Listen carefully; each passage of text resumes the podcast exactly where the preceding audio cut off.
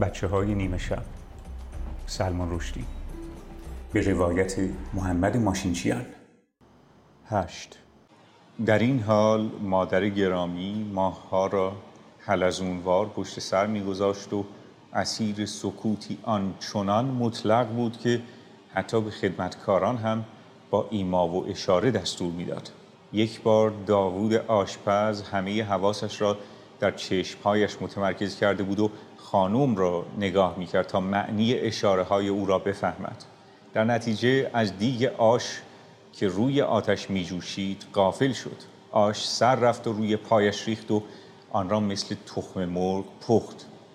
دهنش را باز کرد تا نعرهی بکشد اما هیچ صدایی بیرون نیامد. از این رو مطمئن شد که آن عجوزه جادو بلد است و ترسید اگر از آن خانه برود بلایی به سرش بیاید. تا آخر عمر همانجا ماند. لنگ لنگان در حیات پرسه می‌زد و گازها به او حمله می‌کردند. سالهای بدی بود. خشکسالی موجب جیرهبندی خاروبار شد و در آن روزهای بیگوشتی و بیبرنجی غذا رساندن به دهن اضافی پنهان در زیر زمین کار ساده ای نبود. مادر گرامی مجبور شد ته زخیره هایش در انباری را بالا بیاورد و همین مسئله خشم او را هرچه تندتر می کرد خالهای روی صورتش مو درآورد. ممتاز با نگرانی می‌دید که مادرش ماه به ماه چاختر می شود انگار انبوه کلمه های به زبان نیاورده او را از اندرون باد می کرد به نظر ممتاز چنین می رسید که پوست تن مادرش به نحو خطرناکی از هم کشیده می شود دکتر عزیز همه روز را بیرون از خانه دور از آن سکوت کرکننده می گذراند. بنابراین ممتاز که شبها را هم در زیر زمین به سر می برد پدرش را که بسیار دوست می داشت به ندرت می دید. و زمرد به قولش وفا کرد و از راز خانواده چیزی به سرگرد نگفت. در عوض خانواده را هم از رابطه خودش با او بیخبر گذاشت. پیش خودش می‌گفت که این به آن در. و در گندمزار مصطفی و حنیف و رشید ریشایی هم به ملال و دلزدگی زمانه مبتلا شدند. خانه خیابان کرنوالیس همراه با جریان زمان به روز نهم اوت 1945 رسید و وضع دگرگون شد. همانطور که در استفاده از خوراکی ها مقررات و محرماتی را رعایت می کنیم در بازگویی سردگذشت خانواده هم باید به اصولی پایبند باشیم. باید داستانهای گذشته را از خون و قسمتهای حرام دیگر بزداییم و تنها بخشهای حلال آن را فرو ببریم. متاسفانه با این کار داستان کم مزه می شود از این روز سعی می کنم اولین و تنها عضو خانواده باشم که مقررات حلال را زیر پا می‌گذارد. و قصه را با همه خونی که در آن هست یک جا ارائه می کنم و بی هیچ عبایی به چیزهای نگفتنی می‌پردازم. در ماه اوت 1945 چه خبر شد؟ رانی کوچناهین مرد اما قصد ندارم درباره او چیزی بگویم. هرچند که در هنگام مرگ آنچنان رنگش سفید شده بود که نمی‌شد او را از ملافه های بسترش تمیز داد. یا همینقدر بگویم که نقش رانی این بود که داستان مرا صاحب یک تفدان نقره ای کند و پس از اجرای این نقش بی سر و صدا از صحنه بیرون رفت. همچنین در سال 1945 بارانهای موسمی باریدن گرفت. در جنگل های برمه نیروهای اردوینگات و همچنین ارتش سوباس چانرابوزه که همراه ژاپنی ها می جنگید دستخوش بارانهای سیلاسا شدند. در جلندور در تظاهرات مسالمت آمیز ساتیاگراها مردمی که روی خطهای راه آهن دراز کشیده بودند تا مغز استخوان خیس شدند. ترک های کهنه روی زمین کم کم بسته شد. در خانه خیابان کارنوالیس حوله هایی را جلوی درزهای در و پنجره ها میگذاشتند و آنها را پیاپی عوض می‌کردند و میچلاندند. بکه های آب کنار راه ها پرورشگاه پشه شد. و زیر زمین تاج محل ممتاز آنچنان نمی برداشت که او را بیمار کرد. چند روز تاب آورد و بیماریش را بروز نداد. اما بعد که چشمهایش به خون نشست و تنش دچار تب و لرز شد نادر ترسید مبادا سینه پهلو کرده باشد. و از او خواهش کرد خودش را به پدرش نشان بدهد. این بود که ممتاز بالا رفت و چند هفته ای را در تخت خواب دوشیزگیش بستری شد. آدم عزیز کنارش می نشست و پیاپی پارچه های خونکی را روی پیشانی لرزانش می گذاشت. در روز ششم اوت تبش فروکش کرد و در صبح روز نهم اوت حالش تا اندازه خوب شد که توانست کمی غذای عادی بخورد. آن وقت بود که پدر بزرگم به سراغ کیف چرمی کهنه ای رفت که در زیرش کلمه هایدلبرگ حک شده بود. چون با دیدن ضعف و از پا افتادگی دخترش لازم دید او را به طور کامل معاینه کند. همین که در کیف را باز کرد ممتاز به گریه افتاد. خوب گوش کن پالما به جای حساسی رسیده ایم. ده دقیقه بعد از آن سکوت طولانی خانه شکست. چون پدر بزرگم نعرکشان از اتاق بیمار بیرون رفت. زن و دخترها و پسرهایش را صدا کرد. صدایشان چنان بلند بود که به گوش نادرخان هم رسید و او به راحتی می توانست حس بزند سر و صدا درباره چیست. همه افراد خانواده در اتاق پذیرایی جلو رادیو و زیر عکس های سال نخورده جمع شدند. عزیز ممتاز را به اتاق آورد و روی نیمکتی نشاند. صورتش حالت وحشت انگیزی داشت. می توانید حس بزنید دماغش به چه شدتی می خارید. چون می‌خواست چیزی را به زبان بیاورد که مثل بمب صدا می کرد دخترش بعد از دو سال شوهرداری هنوز باکره بود. سه سال می‌شد که مادر گرامی کلمه ای به زبان نیاورده بود. راست است دختر؟ سکوت که چون تار انکبوت در کنج دیوارهای خانه آویزان بود سرانجام برچیده شد. اما ممتاز فقط سری تکان داد. بله راست است. بعد به زبان آمد گفت که شوهرش را دوست دارد و چیزهای دیگر به موقعش درست می شود گفت که شوهرش مرد خوبی است و اگر روزی شرایط بچه دار شدن را داشته باشند مطمئنا خواهد توانست این کار را بکند. گفت که تصور او این بوده است که این نوع مسائل نباید در ازدواج اهمیتی داشته باشد و از همین رو لزومی ندیده است که به آن اشاره کند. گفت که پدرش نمی بایست این مسائل را به آن صورت جار می‌زد. می‌خواست باز هم بگوید اما مادر گرامی مهلتش نداد. همه کلماتی که سه سال آزگار در درونش تلمبار شده بود بیرون ریخت. اما بدنش که برای انبار کردن آنها هرچه پهنتر و پهنتر شده بود تفاوتی نکرد. پدر بزرگم بی حرکت کنار رادیو ایستاده بود که طوفان به سراغش آمد. کی بود که این تصمیم را گرفت؟ کدام دیوانه ای بود که اسمش چیست؟ به این مردکی بزدل که مردی هم ندارد اجازه داد در این خانه بماند. که توی این خانه اسمش چیست؟ جا خوش کند و سه سال تمام جا و غذایش تأمین باشد. تو که نمیدانی اسمش چیست؟ بیگوشتی یعنی چه؟ تو که قیمت برنج را نمیدانی. کدام بیعقلی بود؟ اسمش چیست؟ کدام ریش سفید بیعقلی بود که گذاشت این وصلت ناجور سر بگیرد؟ کی بود که دخترش را به اسمش چیست؟ رخت خواب این تن لش فرستاد. کیست که کلش پر از مزخرفاتی است که هیچ آدم عاقلی ازش سر در نمی آورد اسمش چیست؟ کلش را افکار بی سر و ته خارجی پوک کرده تا جایی که اجازه داده بچهش به این صورت ازدواج کند.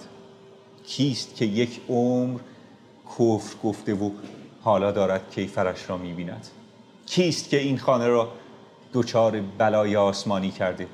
به مدت یک ساعت و نوزده دقیقه علیه پدر بزرگم داد سخن داد و هنگامی که حرفهایش تمام شد باران بند آمده بود و خانه پر از برکه های آب شده بود و درست پیش از آن که گفته هایش به پایان برسد زمرد دختر کوچکترش کار عجیبی کرد. زمرد هر دو دستش را بلند کرد و به طرف صورتش برد. در همان حال که دستهایش را مشت کرده بود انگشت شستش را در گودی گونه هایش فرو کرد از جا بلند شد و با همان گوشهای گرفته دوید. با سرعت هرچه تمامتر.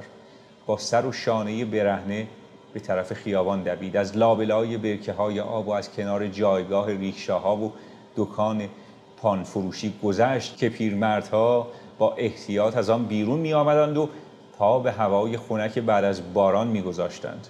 با چنان شتابی دوید که مایه حیرت بچه ها شد. بچه هایی که منتظر بودند که بازیشان را از سر بگیرند و از لابلای توفهایی که به طرف توفتان پرتاب می شد جا خالی کنند. دویدن هر دختر خانمی در خیابان شگفتآور بود تا چه رسد به یکی از سنور روشن که با آن حال آشفته از وسط خیابان باران زده میدوید و گوشهایش را پوشانده بود و سر و هم برهنه بود امروز خیابانها پر از خانمهای شیک و امروزی است که دیگر شالی روی دوششان نمی اندازند. اما آن وقتها هنوز کسی به این چیزها عادت نداشت پیرمردها با دیدن آن صحنه با حالت تأسف آلودی نچ نچ می‌کردند. چون اعتقاد بر این بود که زنی که شال بر دوش ندارد آبرو ندارد. و چطور شده بود که بیبی زمرد آبرویش را در خانه جا گذاشته بود؟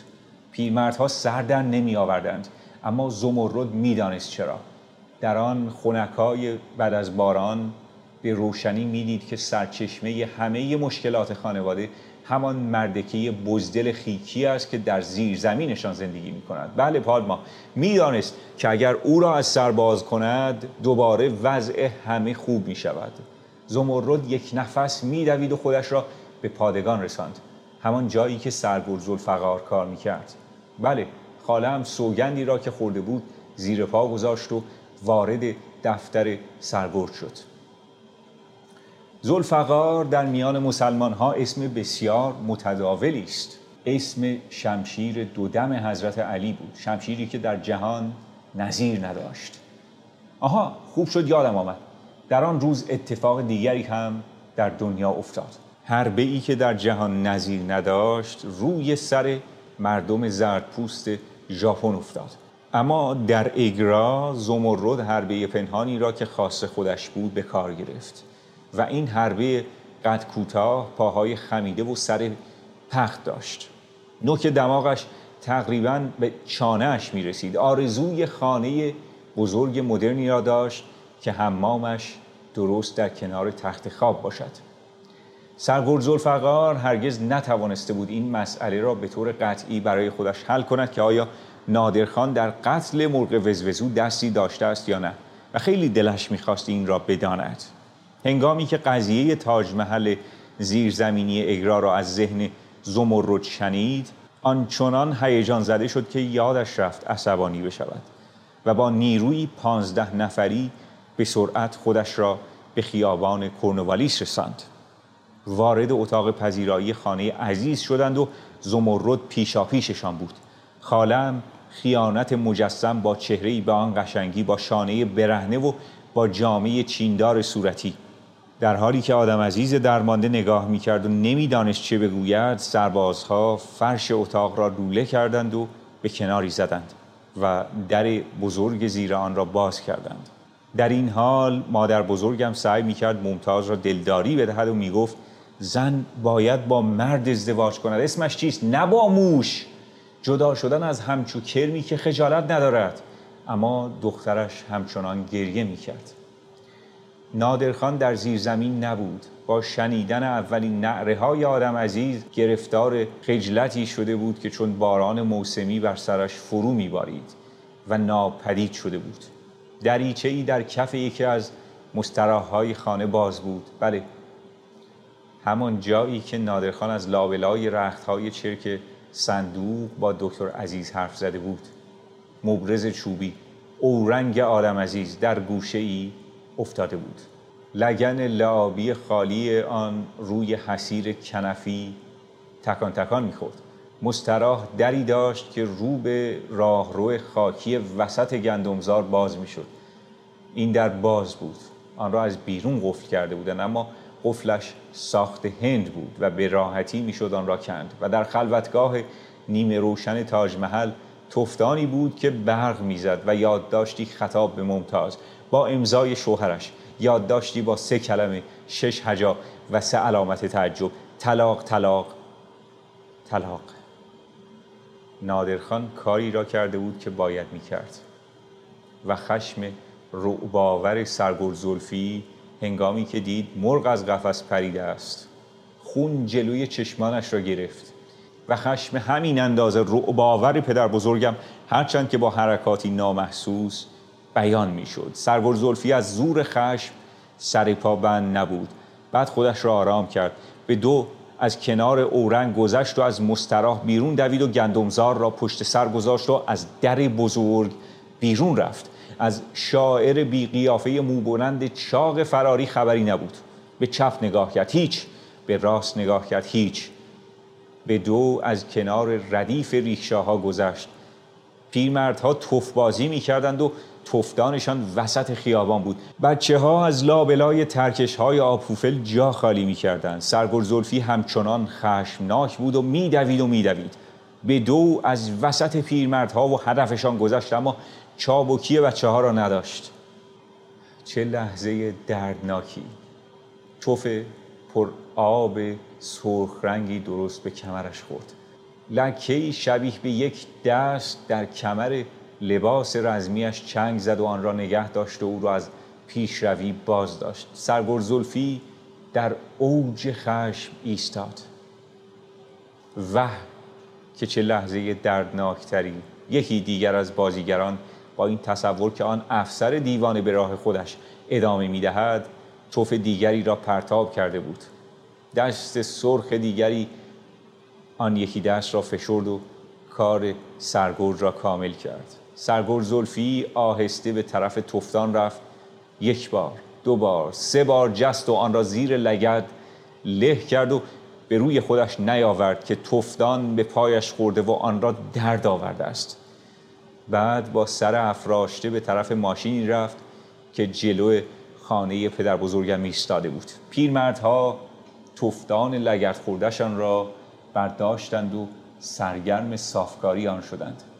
زمرد به ممتاز گفت حالا که من دارم عروسی می‌کنم درست نیست که تو باز خودت را بگیری و نخواهی یک کمی خوش بگذرانی.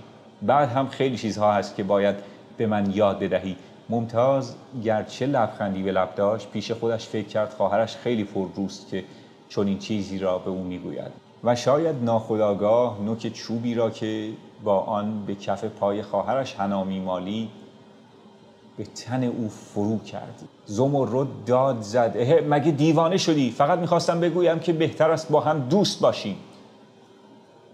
پس از ناپدید شدن نادرخان رابطه دو خواهر تا اندازه ای سرد شده بود و ممتاز ناراحت شد از اینکه سرگل زلفقار به خواستگاری زمرد آمد و با عروسیشان موافقت شد. سرگرد نخواست پدر بزرگم را به خاطر پناه دادن به یک متهم فراری به دردسر بیاندازد و با کمک سرتیب داتسون قضیه او را ماسمالی کرد. ممتاز فکر کرد این خواستگاری به اخخازی میماند. وانگهی عالیه چه می شود؟ نباید دختر بزرگتر آخر از همه عروسی کند. ببین چند وقت است که منتظر است رفیق چرم فروشش به زبان بیاید. با این همه ممتاز چیزی نگفت. همواره لبخند بردبارانه اش را بر لب داشت. با پشتکار همیشگیش به تدارک جشن عروسی کمک کرد و پذیرفت که خودش را نگیرد و سعی کند خوش باشد. در این حال عالیه همچنان منتظر احمد سینایی بود. پالما می‌گوید نکند باید تا ابد منتظرش باشد. و حدسش درست بود. ژانویه 1946 تخت و پرده و شیرینی و مهمان و ساز و آواز. عروس که بیهوش شد و داماد که خبردار ایستاده بود. عروسی خیلی خوب و مفصلی از آب درآمد احمد سینایی چرم فروش با ممتاز تازه طلاق گرفته گرم صحبت شد. از بچه خوشت می آید؟ عجیب است چون منم نتوانستی بچه دار بشوی؟ تفلک. راستش زن منم بچهش نمی‌شد. آه چه بد. حتما خیلی هم بد اخلاقی می‌کرد. آن هم چجور جهنم بود. بیبخشی دیگر نمی‌توانستم جلوی خودم را بگیرم. می‌فهمم دیگر فکرش را نکن. از آنهایی بود که از زور عصبانیت بشقاب پرت می‌کنند. باور نمی کنی. در عرض یک ماه دیگر بشقابی برای ما نمانده بود و روی روزنامه غذا میخوردیم. نه راست می‌گویی. این را دیگر دروغ می‌گویی. درست است. باهوشتر از آنی که این چیزها را باور کنی. اما به هر حال گاه گاهی بشقاب هم پرت می‌کرد. تفلک چه رنجی کشیده ای خود تو که بیشتر از من ناراحتی دیده ای و پیش خودشان. پسر به این خوبی اما هر وقت که با عالی است انگار حوصلهش سر می رود و هیچ وقت این دختر را اینطور از نزدیک ندیده بودم. خدای من چه دختر ماهی و معلوم است که از بچه خوشش میآید. به همین خاطر من و رنگ پوستش هم مهم نیست. نکته قابل توجه این که هنگامی که نوبت به آواز دست جمعی رسید ممتاز با همه ترانه ها همراهی می‌کرد اما عالیه ساکت بود. زخمی برداشته بود که از زخم پدرش در باغ جالیا نوالا وخیمتر بود. اما هیچ اثری از آن روی تنش دیده نمی‌شد. پس آبجی خانم غمگین بالاخره توانستی خوش بگذرانی. در جوان همان سال ممتاز دوباره شوهر کرد. خواهرش به سبک مادرشان با او حرف نزد و نزد تا کمی پیش از مرگ هر دوشان که فرصتی برای انتقام به دستش افتاد. آدم عزیز و مادر گرامی سعی کردند به آریه بقبولانند که به هر حال این نوع مسائل در زندگی پیش می آید چه بهتر که آدم هرچه زودتر با آنها رو در رو شود. بعد هم ممتاز خیلی ناراحتی کشیده و به مردی احتیاج دارد که کمی تسکینش بدهد. وانگهی تو دختر باهوشی هستی و می توانی گلیم خودت را از آب بیرون بکشی. سعی کردند اما موفق نشدند. آلیه گفت اما آخر آدم که نمی‌تواند با کتاب ازدواج کند. احمد سینایی گفت اسمت را عوض کن. وقتش است که زندگی تازه ای را شروع کنیم. ممتاز و نادرخان را فراموش کن. یک اسم تازه برایت پیدا می کنم امینه امینه سینایی. خوشت می آید؟ مادرم گفت هرچه تو بگویی شوهرم. آلیه دختر زیرک در دفتر خاطراتش نوشت به هر حال من آدمی نیستم که با ازدواج و این حرفها خودم را اسیر کنم. نه من نیستم. برای بسیاری آدم ها میان عبدالله آغاز جنبشی بود که راه به جایی نبرد. دستیار او هم که دیگر هیچ کس اجازه ندارد اسمش را در خانه پدر بزرگم بیاورد بیراهه مادر من بود. اما آن سالها دوره خشکسالی بود. بسیار دانه ها کاشته شد که سمری به بار نیاورد. پادما می‌پرسد آن یارو خیکی چه شد؟ نکند می‌خواهی ولش کنی.